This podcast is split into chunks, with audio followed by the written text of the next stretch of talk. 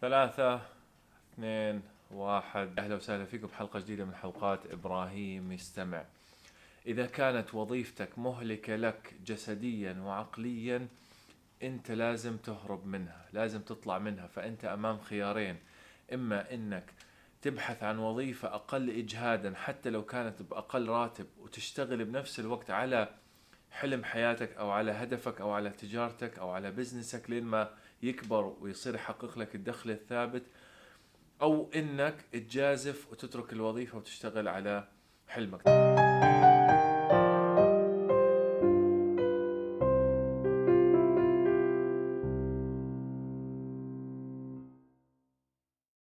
طبعا هذا كلام كبير مش كلام بسيط. ليش؟ لأنه من السهل إن نتكلم كلام تطوير ذات كبير وجميل وإنه لازم تشتغل بعد الدوام. وإنت زي ما إنك إنت بتشتغل مثلا 8 ساعات متعبة روح اشتغل ثلاث ساعات على بزنسك أو على حلمك لين ما يكبر ويصير إشي جميل. لكن الواقع غير عن هيك. في عنا شيء آخر. عنا الواقع اللي أحيانا بيكون مرير إنه الوظيفة اللي إحنا بنتبناها هاي وظيفة جدا متعبة جدا مهلكة. ما بتسمح لنا إن نفكر. وإذا كان عندنا وقت بعدها فهو هيكون وقت ولكن إحنا مجهدين عقليا في إن نبدأ أو نشتغل على أنفسنا بشكل كبير أو إن نحقق أهدافنا. اذا لازم نتخذ القرار. القرار زي ما حكينا إما إنه يكون إنك تدور على وظيفة أقل اجهادا حتى لو كانت أقل راتب لكن يكون عندك خطة إنك توصل لهدفك أو اثنين إنك تترك الوظيفة بالمرة. وبنفس الوقت حتى لو الوظيفة لو أنت ما عندك حلم كبير ما عندك هدف كبير ما عندك إنك بدك تصير مدير أعمال بس حياتك الشخصية هاي مهمة جدا لأنك حياتك أنت بتمشي. مش إنها واقفة لين ما تلاقي وظيفة أحسن.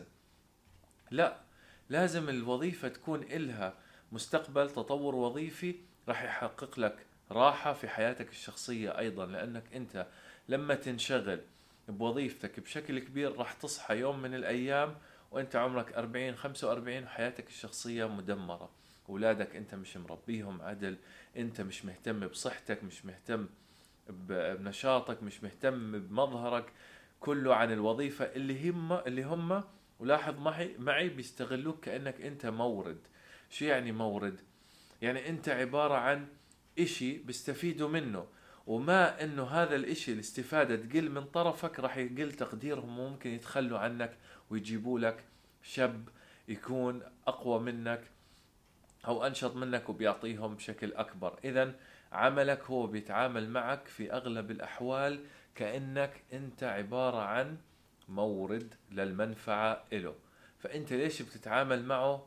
وكأنه أحبابك وكأنه أهم إشي في الدنيا وهم راح يبدلوك. لو لا سمح الله صار لك شيء اذا ضع نفسك وحياتك الشخصية اولا ودائما حط مبدأ إنك منفعة مقابل منفعة. أنا بعطي منفعة للشغل هو بيعطيني منفعة. فهو ما بيمنن علي أنه موظفني عنده. ما في من هو قبل بالمنفعة اللي أنت بتعطي له بتعطي له إياها وأنت قبلت باللي بيعطيك إياه. إذا صار الضرر عليك أكبر. دور على مكان بيقدرك وبينفعك بشكل أكبر. لأنه في النهاية أنت ما بتشتغل في مالك بتشتغل لحد آخر. بتصنع له بتجيب له دخل. هو بيعطيك مقابل هذا الدخل دخل أقل كتير عشان يستفيد من الفرق. بس أنت مثلا ما بتقدر تحقق هذا الشيء لوحدك وعادي بدك وظيفة. أنا مش ضد إنه يكون عندك وظيفة بالعكس. جميل إنك تلاقي وظيفة ثابتة محترمة مريحة. بالعكس إيه، شيء جميل جدا. لكن الإشكالية عندي أنه يكون العمل هذا مهلك لجسدك ولنفسيتك ولحياتك. هذا بتشكل عندي آه، موازين منفعة منفعة. أنا الحين ضرر علي بيتحقق. فلمتى راح أضل هيك؟ كم سنة؟ عشر سنوات؟ خمسة عشر سنة؟ لازم يكون في عندي خطة أفق للمستقبل. بمعنى بمعنى إذا أنت وظيفتك ما بتحقق لك مع الخبرة إنك هتلاقي وظيفة أحسن منها في المستقبل فأنت هون في اشي في مشكلة عندك. في مشكلة في ال career path اللي أنت اخترته. في مشكلة في الشركة اللي أنت اخترتها. إذا شركتك ما بيهمهم مين أنت حتى لو بدها تعطيك شو الخبرة okay استفيد أنت. أنا ما بحكي إنك ما تستفيد منهم. لكن بنفس الوقت بدك تحط لنفسك جدول زمني خطة. بدون هاي الخطة أنت بتشتغل سدى ماشي على التسهيل آه، ضلوا معي خلوني في وظيفتي خير وبركة. شالوني يعني وين ما ودوك بتروح وين ما جابوك بتيجي. فاهم علي كيف؟ فهون عندي أنا الإشكالية. مش الإشكالية في إنه يكون الشغل متعب بالعكس في البدايات دائما بيكون في تعب عشان تكسب خبرة. لكن أنت حاطط خطة إنه بس تكسب الخبرة المعينة هاي راح تلاقي وظيفة أكثر. وبنفس الوقت أنت بتبحث عن وظيفة ثانية أثناء شغلك. إشكاليتي مش بالوظيفة إشكاليتي إنه الوظيفة تكون اللي أنت فيها مهلكة وبدون ما يكون عندك خطة. يعني حتى لو كانت وظيفتك متعبة شوي وعندك خطة إنك تكسب خبرة وتطلع منها أمورك تمام. لكن إنك أنت شغال مع نفسك وين ما تيجي تيجي وين ما تروح تروح هون عندي الإشكالية. تمام؟ اذا راح نبني خطة إنه كيف نطلع ونشرد من هاي الوظيفة. ليش أنا بتكلم على هذا المثال؟ لأنه آه، أحد القرايب انتقل من مدينة لمدينه فكل يوم بيسافر مدة ساعتين ليوصل لشغله صار. فصار الموضوع مهلك له بيشتغل عبارة عن تسع ساعات عشر ساعات تقريبا وعندك أربع ساعات مش مشوار وطريق فصار الموضوع مهلك. 14 ساعة قيادة وعمل وبعد هيك لما يرجع في كمان لسه أسئلة على الواتساب واتصالات شو صار وشو نسوي شو نعمل. فصار الموضوع عادم له إنه يفكر بشيء ثاني وانعكس على حياته الشخصية. واحد هذا اللي لاحظته أنا عليه انعكس على حياته الشخصية ما بيزور القرايب يتغير نظرته أقرب خلص ما له طاقة إنه يبذل أي مجهود إنه يشوف الناس اللي بيحبهم هي واحد. اثنين انعكس على منظره وعلى رياضته.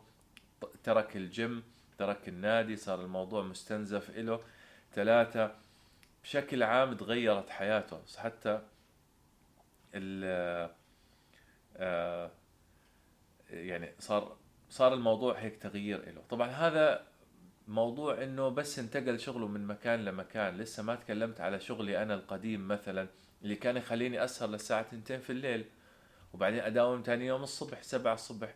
كان الموضوع مستنزف للإنسان. حتى آه، إذا قلت لك أنا في أحلك الظروف وأحلك الفترات هاي كنت أروح على الجيم. كنت أروح مثلا أحيانا الساعة 9 في الليل أروح على العشر لكن كنت أروح وما أقدر أعطيه طاقتي لأنه خلص الإنسان مستنزف. وكان أيام كثير ما أقدر إنه آه، أروح على الجيم لأنه في الدوام أصلا أنا والأكل بيتضرر وصحتك بتتضرر وكل شيء بينعكس عليك. لكن الحمد لله الحمد لله بفضل الله كان عندي خطة إني أبدل العمل هذا ما إني أضل في هالعمل. وأول فرصة أجتني تركته وسلمت عليه وقلت له إلى اللقاء. ليش؟ مع إنه في نفس الفترة كان أهلي بيخوفوني لا ليش تنتقل على شغل جديد وأنت مسكت وضعك في هذا الشغل؟ لا هدوا علي يا أهلي. أول شيء ثقوا بقراراتي وخلوني آه، أفرجيكم إنه قراراتي صح وأنا ما ببني شيء هيك عشوائي. طبعا كله من فضل من ربنا مش بس آه، تفكير مني. فالمهم تركت هذا الشغل. بعدين انتقلت للشغل اللي بعده. كمان كان متعب لكن مردود مادي أكبر. تمام؟ وبعد ما آه هذا الشغل رحت على شغل أقل من المردود المالي المادي. تمام؟ لكن مجهود الحمد لله كان أقل. كيف كان أقل؟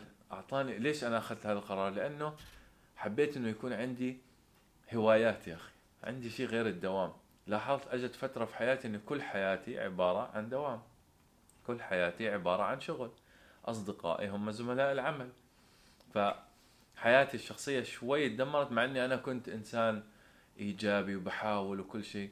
لكن رغم هذا كله ما قدرت. فاضطريت إني أغير مكان العمل. فعموما وبعدها بعد ما غيرت هذه الوظيفة الحمد لله صار عندي social media صار عندي أشياء ثانية صار عندي هوايات صرت أقدر أروح أطلع آه، حياتي الصحية تحسنت صار لي مجال إني أقرأ صار في توسع كبير في الاهتمامات بيسمح للإنسان إنه يفكر شوية.